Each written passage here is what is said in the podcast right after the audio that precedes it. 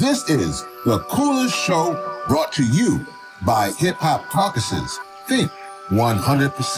It's the coolest show you know, keep the culture connected. It's the coolest show you know, in your ear, yeah, respected. Expert level information, entertainment, education. Rev here, we got you covered as you hit your destination. Climate rules everything around me. Cream. For those who lost focus, close your eyes and just dream. Open your third eye, now the world is your off. Coolest, coolest show you know, it's the hip hop call. Hello, and welcome to the coolest show. My name is Tamara Toles O'Laughlin, and I am clearly not Reverend Lennox Yearwood. Welcome to today's show. Uh, we have an incredible set of guests, but before we get into that, I'll talk a little bit about why we've asked them to join us today on this special episode. As the world watches the climate crisis overtakes every conversation we have about energy, economics, employment, and everything, this work is in fact for everyone, and the stakes couldn't be higher because tomorrow is already in the making. The collapse of the Silicon Valley Bank and others send signals of a poison politic that has made the ultra rich sympathetic and costs too damn high for the rest of us in the commons. The dollars overwhelm our senses, our structure, and our social fabric, and our systems need an overhaul in favor of rebuilding the people's trust. Now is a time for us to call for accountability an accountability that looks at deeper investment in community design and self determination and divests from dirty pollution that makes winners and losers. The mud of the cloud of old is keeping us from seeing the future. Here is where we get clear.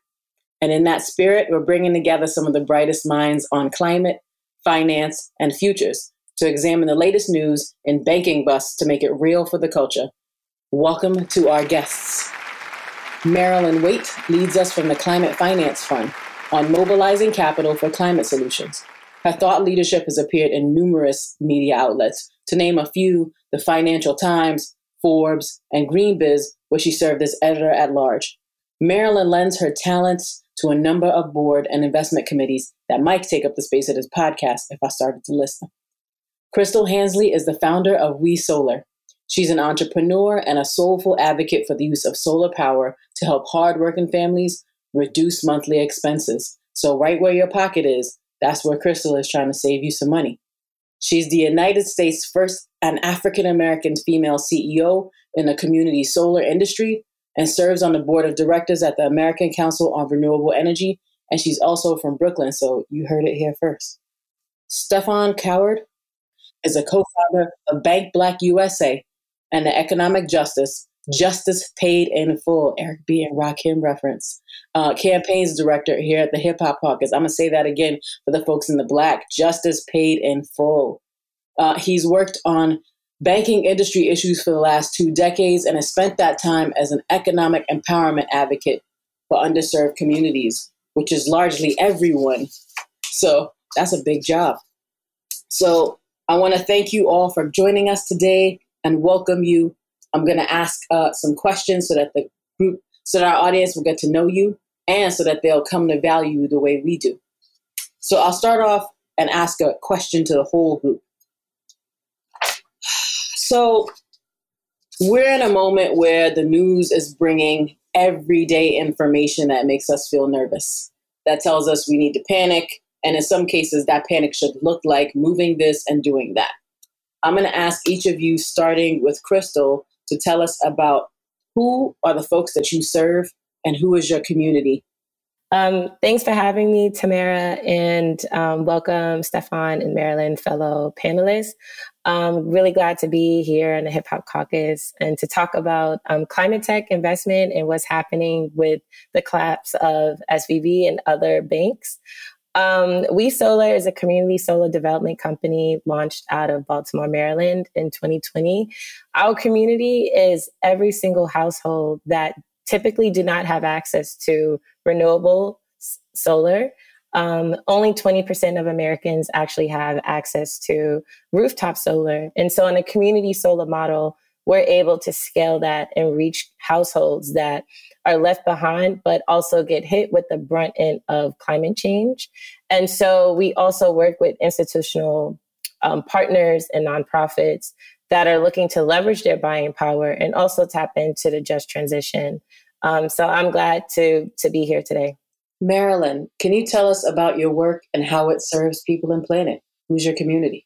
Thank you, Tamara, for having me on the show today. So, I'm leading the Climate Finance Fund, and my community is really the full supply chain of capital allocators, which means every single person on earth. We're all a part of uh, the capital supply chain. We all um, spend money, have money in bank accounts, hopefully have retirement savings, and so on. So, the consumer level, retail level, the small and medium sized enterprise level, the large non financial companies, also the banks and asset managers themselves. They are all a part of that community. And I would say there's two ways of really having a, a lens around that. One is through um, those capital allocators themselves, and the other is through the financial regulators. So those that are responsible for setting the market rules and the market itself. The other important thing I would mention is that, you know, capital is organized according to risk and return and deal size preferences and all of the rest. And so there are three pools of capital that we focus on, venture capital being one of them, asset management being another, which is mostly around the capital market, so bonds and stocks. And lastly, and most importantly, bank lending and credit. So everyone involved in any part of that, which is essentially all of us, as I mentioned, is a part of my community. Thank you so much. Stephone, I'm going to ask you to talk to us about who's your community and how does that work serve people and planet? I appreciate that. So thank you for allowing me to be in this space with you all. I'll start off by sharing who my community is. My community is people who are trying to survive in a financial system that was not been here meant to benefit us all and, or uplift us. That's my community. That's my tribe. Um, so, and so my every day that I'm here working to be able to uplift them. And as the economic justice director here, we're advocating for an economy that works for everyone, promoting divest and invest strategies, pulling money out of industries that harm our communities, and investing in economically and socially, environmentally powering solutions. Um, at Hip Hop Caucus, I lead a campaign called Bank Black and Green, and the whole purpose of that is a multi-year campaign that encourages Black-owned banks to sign a pledge to commit against the funding of the fossil fuel industry and mass incarceration, and redeploy that capital into frontline communities of color, getting impact investors to be able to shift the flow of resources to these financial institutions. When that's what I talk about in, in my community. I'm a community part of a community of financial activists trying to do the hard work, the labor to shift that flow of capital from the extractive to the regenerative economy that we all seek through that framework of a just transition. And as a researcher through Bank Black USA, the last six years ago that we founded, we were creating resources that are easily digestible. So those who want to be able to support the remaining black owned institutions, they have a way to do so and understand who they are and the impact that they have in our community. Fantastic.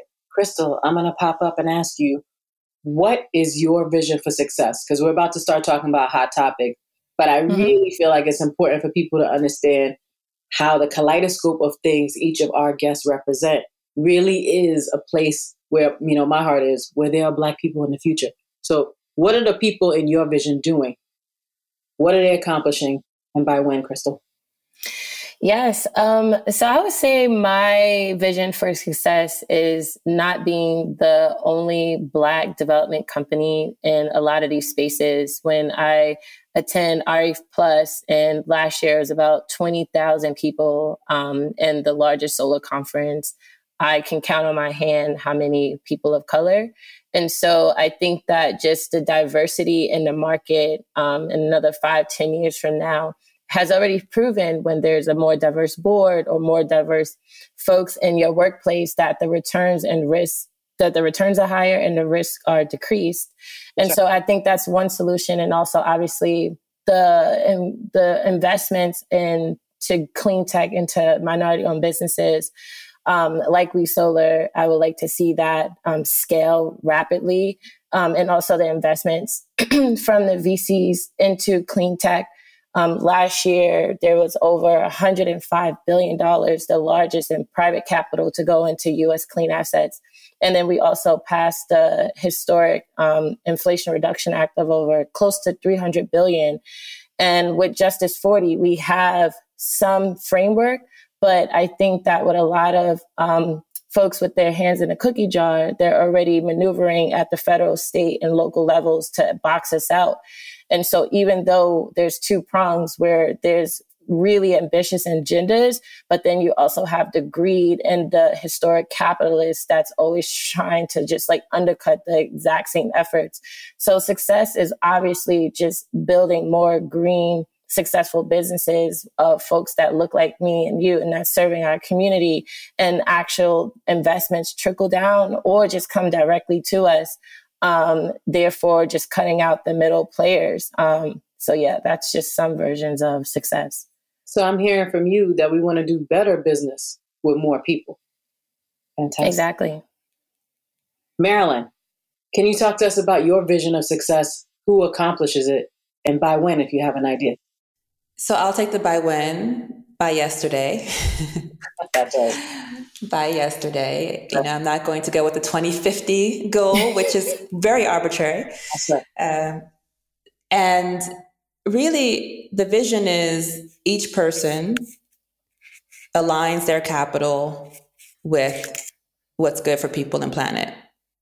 Full on ESG, so environmental, social, good governance. And that means that first step is the awareness that if you have only $1 in a bank account, you are already an investor. That's right. And so making sure that $1 those millions, those trillions, all of it is aligned with people and planet, works for decarbonizing, works for putting in all of the solutions to climate change into our other challenges, and does not do us harm, that we can actually stop investing in our own harm. Thank you. Incredible. Stephone, to you. What is your vision? Who's in it? And when are we getting it done? my my vision is living in a way and people and businesses living in a way that does not compromise the ability of the next generation to be able to do the same. That that's my vision. Um, ha- holding corporations responsible and not letting them feel comfortable creating statements of platitudes. Uh, also, leaving personally, personally, like leaving this world in a better place than I inherited that that that that's my vision. That's my goal.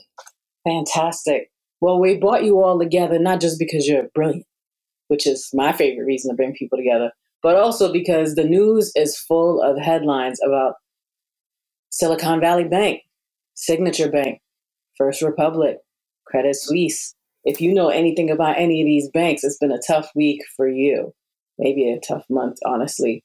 Can I ask um, each of you and we'll I'll ask you from the perspective of where you sit, uh, what you want the audience to understand about what happened at Signature Bank, what happened at SVB. And I'll ask Marilyn to kick us off. I knew I was going first. Okay. so I've mostly been tracking SVB, Silicon Valley Bank, and I think there are lessons and insights for all of the other examples. So there are two big things that I want to point out here um, in terms of what we're dealing with and how we got here. One is that um, Silicon Valley Bank has or had, uh, depending on how you look at it, an extremely concentrated clientele um, of startups and their venture capital backers, right? So it did not really diversify that base. And one of the, you know, 101s of good asset management, good banking, maybe life lesson in general is don't put all your eggs in one basket, right? So diversification is is key. And um, one of the, the keys that we've learned in, in the past few decades is that having a retail client base, meaning everyday people, is important for survival. Remember in the 08 09 crisis, it was the retail bank, along with our taxpayer money, that bailed out the investment bank. It wasn't the other way around. So it's always the people. Like it starts with us, it finishes with us. We are the core. And so Silicon Valley Bank did not uh, expand more into that retail sector. whereas you have a lot of other banks that that have a core and that's that's relevant because when it comes to various risks um, including the run on the bank uh, risk retail clients are much less likely to um, to be scattered and to to do you know run on run on banks um, so so that's that's really important to to understand um, and that's why we spend so much of our time on retail banking the second um, important thing that I want to point out, um, and that's going to take a little bit of time, so bear with me, is um, around this whole idea of interest rate risk in our current high interest rate environment. Um, along with the fact that Silicon Valley Bank, for many months in 2022, went without a chief risk officer, of which you know part of that person's job is to look at risk like interest rate risk. Um, the stress test from the Fed, so the Fed being the central bank of the United States, so it's the nation's bank, right? The country's bank is the Federal Reserve. Um, we already have a national bank. If if uh, if others um, ask, "Oh, why don't we create a national bank?" Well, we have one. It's called the Federal Reserve. Um, so the they um, they require stress tests uh, of banks, and in 2022, that was assessing how banks would perform at interest rates between zero and 2%, as if we weren't going to go above 2%. Well, it should have been maybe between zero and 7%, right? Uh, or even higher. That would have been a more appropriate stress test. And so most banks would pass that stress test if, if it's only at 2%. Well, we know there's extremely high um, interest rates when you look at the past few um, few years since the since the financial crisis and so there was a failure in that stress testing process which is tied to the interest rate so let me dive a little deeper because i think it's super important remember that to understand the health of a company the financial health of a company there are three main financial statements that one should look at one is a cash flow statement cash is king as we say do you have the second the second is the income statement profit and loss.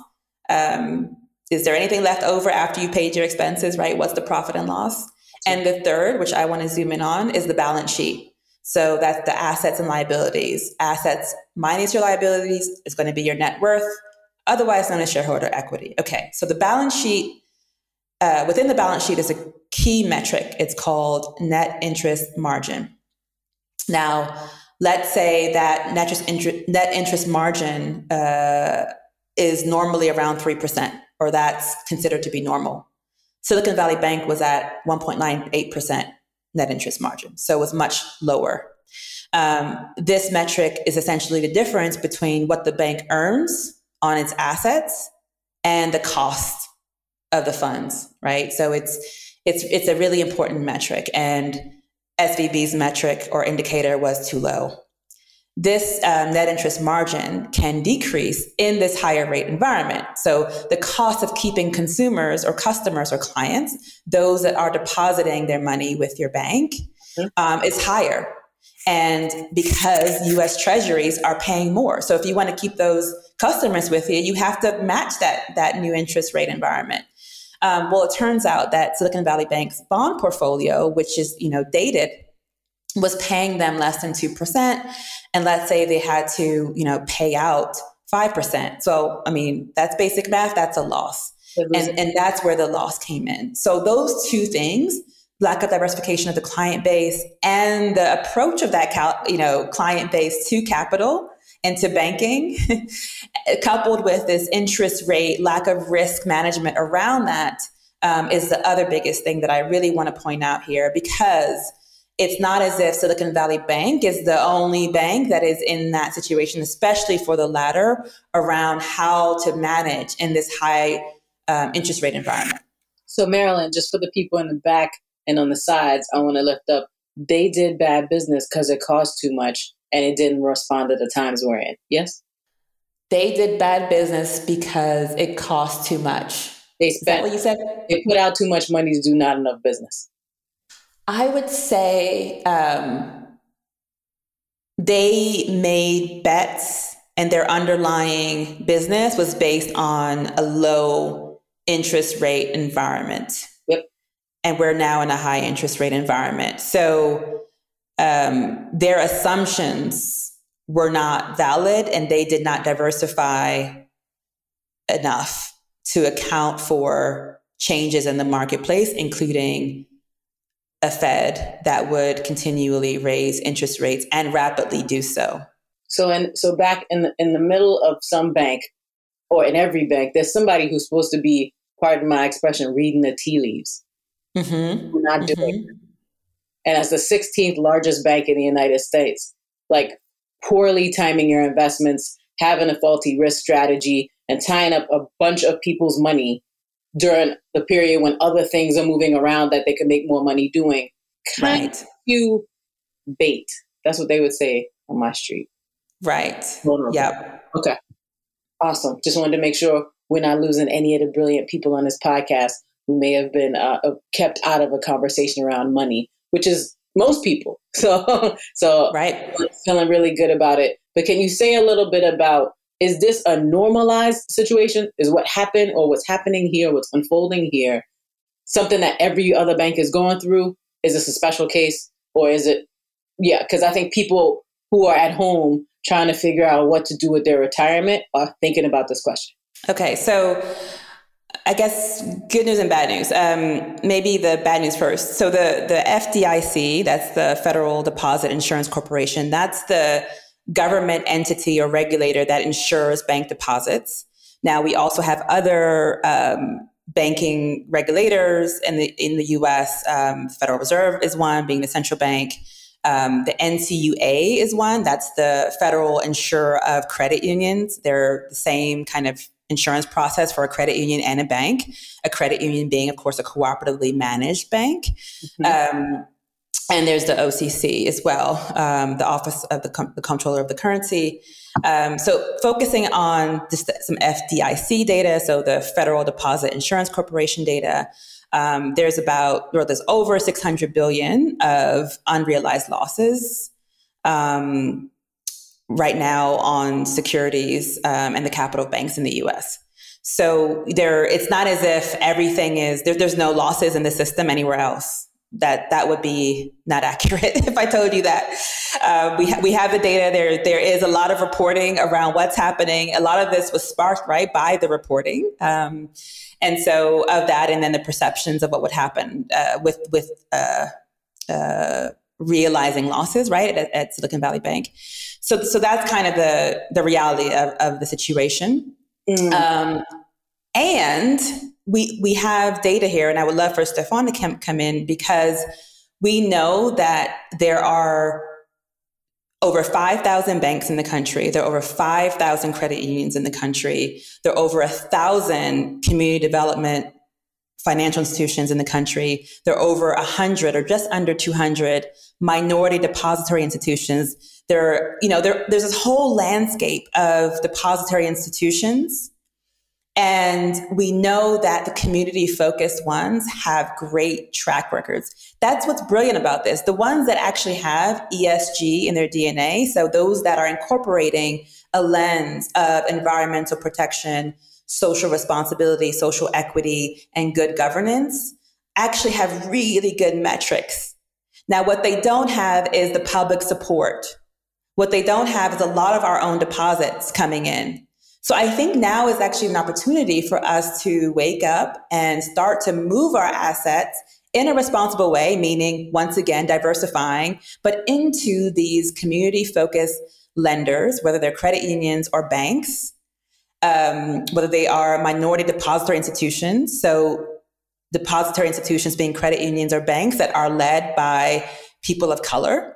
Yes, it's more likely that you'll find someone at that bank bringing their money in a paper bag because they, you know, make bagels or sell coffee or any other thing. And so they're actually showing up to the bank and making deposits every day, even though, to be fair, the halal guy now has chip. So, like, you know, not as brown bag as. But when you think about it, that's the visual in your mind. You make a, you make a good point in that we also call these banks real economy banks. That's right. They are not fiddling with derivatives or other financial instruments that are far removed from the actual real economy. And that's where actually the missions are taking place when we think about climate change and other forms of pollution. These are the banks and credit unions that are core. And this is, I think, where we need to help diversify and bring in public budget to these banks, bring in our deposits to these banks. All bank and credit union deposits are insured for each account for 250K. Um, USD. And there are programs um, that allow you to insure a lot more within a single institution, right? Within a single account. Um, there's something called C- CDARS, um, which actually has a new name now. Um, but traditionally is CDRS, uh, which allows uh, essentially for you to keep all your money in one place, and then that entity, that bank or credit union, will um, place uh, capital with other you know peer institutions so that it's 100% insured. Thank you for that. Stephone i'm going to ask you to help us step back a minute because i want to make sure everyone in the room is in the conversation.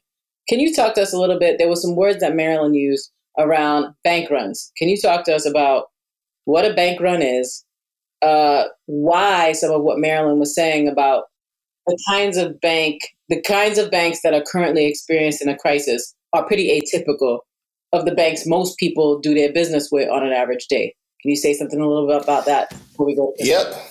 Yeah, like you know when I she's Marilyn said it perfectly, right? So like I, when I go back to the timeline of like what happened, you had over forty-two billion dollars withdrawn from this SVB in a single day. Like and and so what that's saying is that's this bank run. So multiple people coming in at the same time around the same time pulling out all of their funds from this financial institution with and i think that this may be general knowledge we put our money in the bank and that bank takes that money and lends it out to different areas so our, they put our money to work i just want to say i don't know that everybody knows that while you were sleeping what do the kids say now the bank's playing in your face like they, yes they got your money out on the street while you're taking a nap. Go on, Stephone. I just wanted to make sure people really understood that that your bank money, your bank is not hanging out with your money waiting for you to come back and get it. So to that point, you you have the bank lending the, the, your your money out, and then everybody's coming in like I need to cash my check, and they're like, well, wait a minute, I don't I don't have all your funds right now, so so therefore you're having this loss, and then people are having to step in. Um, one of the things that I wanted to add to this conversation is that also what like what I think of is the fact that this power of speculation, the and influence of the few to be able to affect the livelihood of the many right? Uh, like when we we think about the financial markets, a lot of this is built on what do we think? What do the few think? Of how the economy should be and the impact of it, and the power that resides in a group of people that don't typically look like us to be able to decide where the future goes right and so i wanted to add that in and then then then do this deep dive into what these these minority depository institutions are. And just for every, like for the group i just wanted to explain what does a mdi minority depository institution is. It's a financial institution to where over 51% of its stockholder members or the people on the board of the directors or of a of a minority group right? So when we they look like you. Exactly. They look exactly and so, like drilling down more specifically, we, we're talking about the work that I do is like to uplift these black owned banks. And so, black owned banks is where the majority of the leadership looks like you. And like like Marilyn said, there's over five like over five thousand financial institutions in this country, and as of today, there's barely twenty of them that are owned and look like us. And so, like, and 20 of them yes, when you like, you're like, wow, 20 of them. But let me share this. In 2000, there was over 50 black owned banks in this country. Mm-hmm. So we have taken a drop in the financial institutions who serve us. And so there's less than 1% of banks in this country who look like us. And so why that's so important is that let me just say this the black owned banks that we have in our country and minority owned banks that we have in our country, there's there's a there's a disparity between those in in the big um, financial institutions that are across this country who we know have had histories of perpetuating industries that harm us, like financing of fossil fuels, financing of mass incarceration. Um, the big four they have over $2 trillion in assets under management. And that means that they have the capital to be able to redeploy into resources, technology, different things like that to be able to give them the competitive advantage in the society. Also, firearms, tobacco, uh, illegal activity, uh, and things that destroy the culture. Absolutely. And when we look at our, our remaining black owned financial institution, like I said, there's less than 18 of them, and nobody, there's rarely any that even hit the billion dollar mark. So you think of the billion dollars to two trillion dollars, right? That's a gulf. And then, so why do we need these financial institutions? We're thinking about like minority depository institutions, especially black owned banks, they've stepped into where the big banks have divested from. Mm-hmm. Like these ins- larger institutions have divested from our communities to provide that source of local economic support that our communities, people like us, benefit from.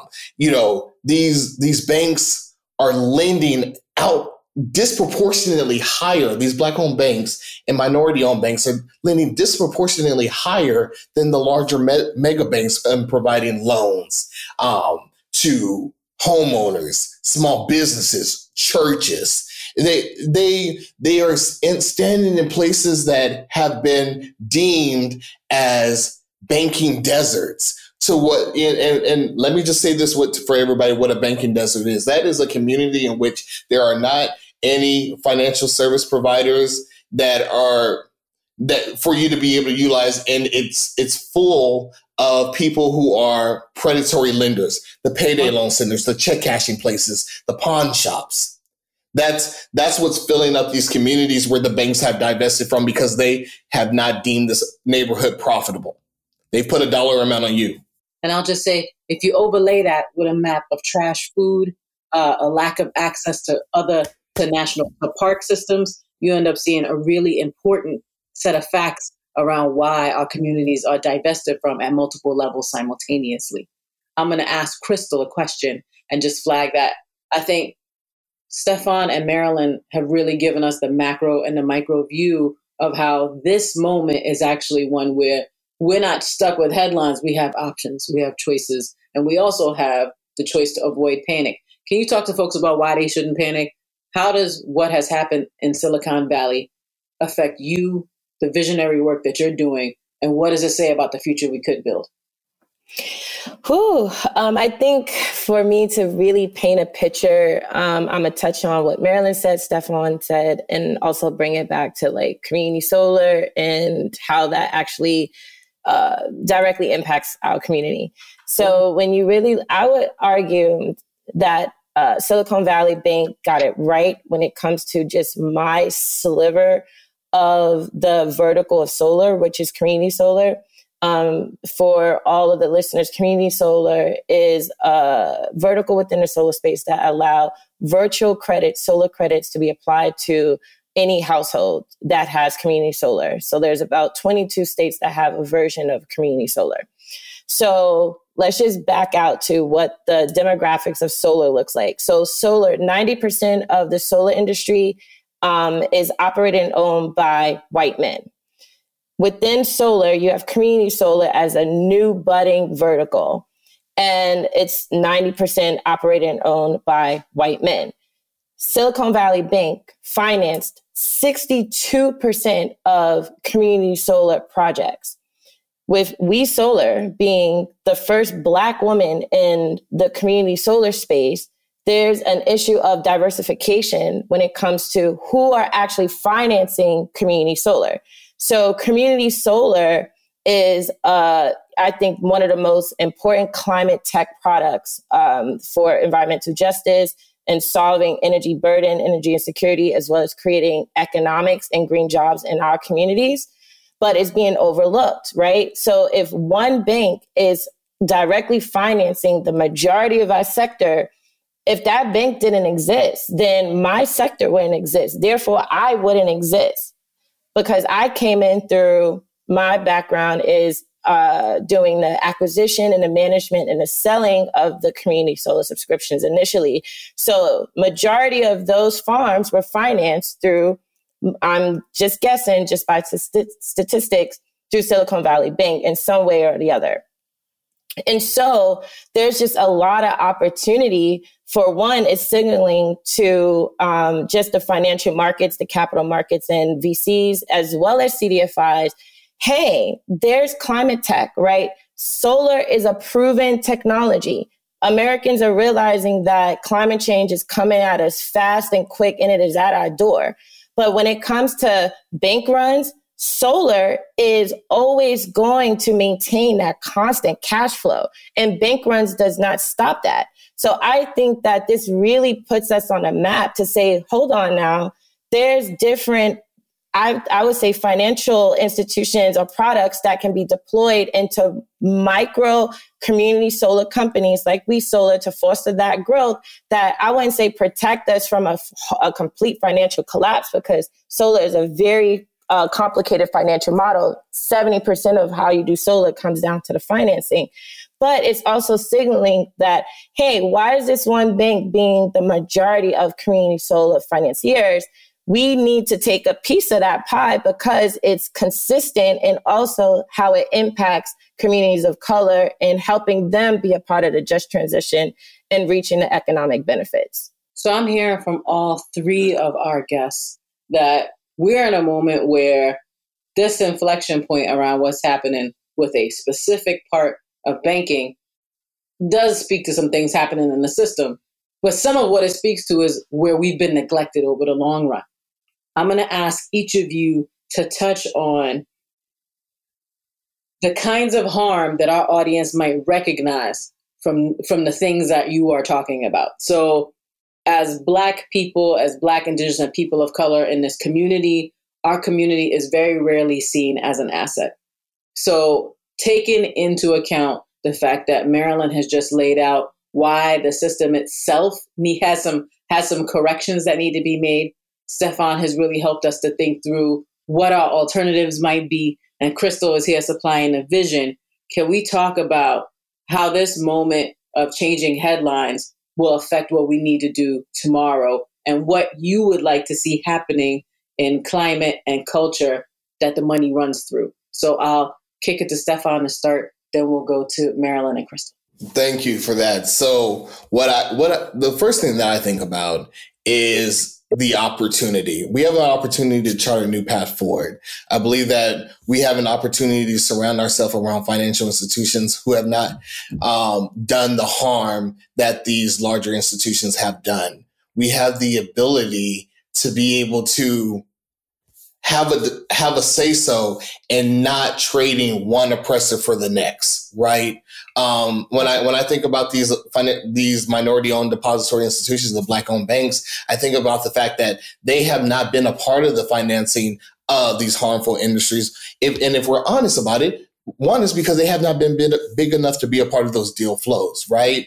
And as there there is a movement uh, putting pressure on these larger financial institutions to say, um, no, like you have to stop financing these things. They're looking for new places to go, and and what we want to be able to do, and what we're doing through our our Bank Black and Green campaign at Hip Hop Caucus is getting these institutions to sign a pledge to say that they won't be a part of that, and letting them know that if you have the courage to be able to say that you want to operate in this regenerative economy that we all deserve to be able to live in, then there is impact investors. There's people with capital who are willing to be able to see to see what it takes to be able to do that. I believe that, like, you know, as black people, like we have not been seen as an asset, but I believe that there's an opportunity for us to be able to invest in the the black fintech companies around there, the black, you know, creators who are finding new solutions because like we've been boxed out of these systems.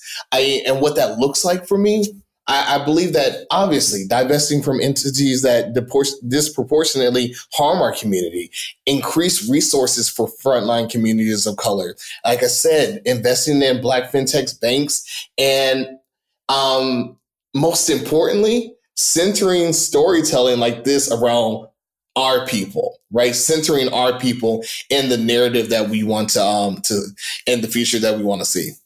So, Marilyn, can you talk to us about what you'd like to see happening for finance, climate, and the culture, and how those things are related? Knowing, of course, you're a global citizen, I still ask. America. Yes. So I want to also follow up on, I think, two things that were recently said by both Kristal and Stephone. So we backed um, Optus Bank, which is an MDI headquartered in South Carolina. They're doing solar lending. They are increasing their portfolio in exactly this space. So it's happening. Um, we also backed the Clean Energy Federal Credit Union, and I will say they have had zero defaults since they have started. So to Kristal's point, like this is a solid asset class this is good stuff essentially.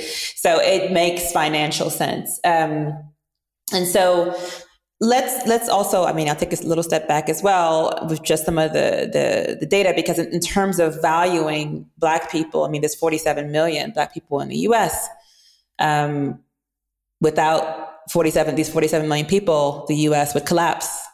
Like let's be very very straightforward with that. Um, the black buying power is over a trillion, right, U.S. dollars. So I, I, I don't think anyone is delusional about um, the importance uh, of the of the the black community. Um, that being said, um, anti-black discrimination and systemic racism is holding back the potential. So we we know about the study from Citi, um, pretty recent study that showed that since 2000, um, the U.S. GDP has lost 16 trillion US dollars as a result of specifically anti Black discrimination. So, so makes you broke. I hear being racist can make you broke. Go for it. I love that. That's exactly right. And it's making the country broke. It's making everyone everyone loses. It's kind of it goes back to the Heather McGhee, Sum of Us research and, and book and analysis. I mean, everyone loses. So um, it's it's just important to remind ourselves of this because I I also I think like uh, the fellow um, guests, I'm, I'm really on the solution side and and and looking for moving that capital away from dirty, polluting infrastructure, right? The fossil fuels, the bad food, the bad soil, um, all of these things that are a part of the extractive economy towards a regenerative economy, towards an economy um, that um, is regenerative and uh, builds wealth, community wealth, um, systemic wealth. And that is, I think, one of the reasons why we backed as well Bank for Good. So, bankforgood.org um, is a campaign, a platform where anyone, any business can find aligned banks and credit unions based on your needs, whether you need or want a physical branch, whether you're a business or an individual, whether you know it's it, it has all these filters, women led, indigenous led, black led, etc. Um, and so that is, I think, part of what we I think need to lean into. Wow, I feel uh, really excited to be here. I feel like we're with the Sugar Hill Gang of climate, finance, and culture, or for my my elders, the fast, the Furious Five of how we're going to make this work for ourselves because it turns out we've always been here. We've always been here doing this work. On a previous podcast, we talked about how it's difficult for our community to have conversations about capital because we have been the capital. So, emerging out of a space where we have been what people use as equity to build, to rebuild, to raise, and to re raise everything that currently exists we are newer to this conversation than we need to be, even though we've always been in it. It has been really incredible and powerful to share this space with you. And I want to ask each of you very quickly to tell us how can our audiences see your brilliance, follow you, and more importantly, move their money where you're going? Kristal. Um, you can follow follow me on Instagram as well as LinkedIn at WeSolar underscore energy. That's WeSolar underscore energy. Marilyn, how can folks find you? You can find me on LinkedIn at Marilyn Waite, W A I T E. Also, my website at marilynwaite.com with a lot of links and resources there for everyone. Stephone, You're a part of the family. How can folks find you if they, if they get lost in the streets? You can find me every day at the Hip Hop Caucus, and, and and if you want to help me keep the conversation going, you can find me on my personal social media at Mo Stephone. That's M O Stephone S T E P H O N E across all social media, and more. You can find me on LinkedIn as um, as Stephone Coward II. Thank you so much. I would like to thank each one of our guests. We could spend so much time just digging into how you work. So I'd like to on behalf of all the producers and our host, uh, Reverend Lennox Yearwood, ask you to come back and talk with us because this season we're going to spend a lot of time talking about not how we work, not where we work, but why we work and what it looks like. So uh, this is your invitation to come back and visit us. Our guests today are Marilyn Waite, Managing Director of the Climate Finance Fund, Kristal Hansley, founder and CEO of WeSolar, and Stephone Coward, Director of Economic Justice, among other titles at the Hip Hop Caucus. My name is Tamara Toles O'Laughlin, producer and today's host sitting in on The Coolest Show.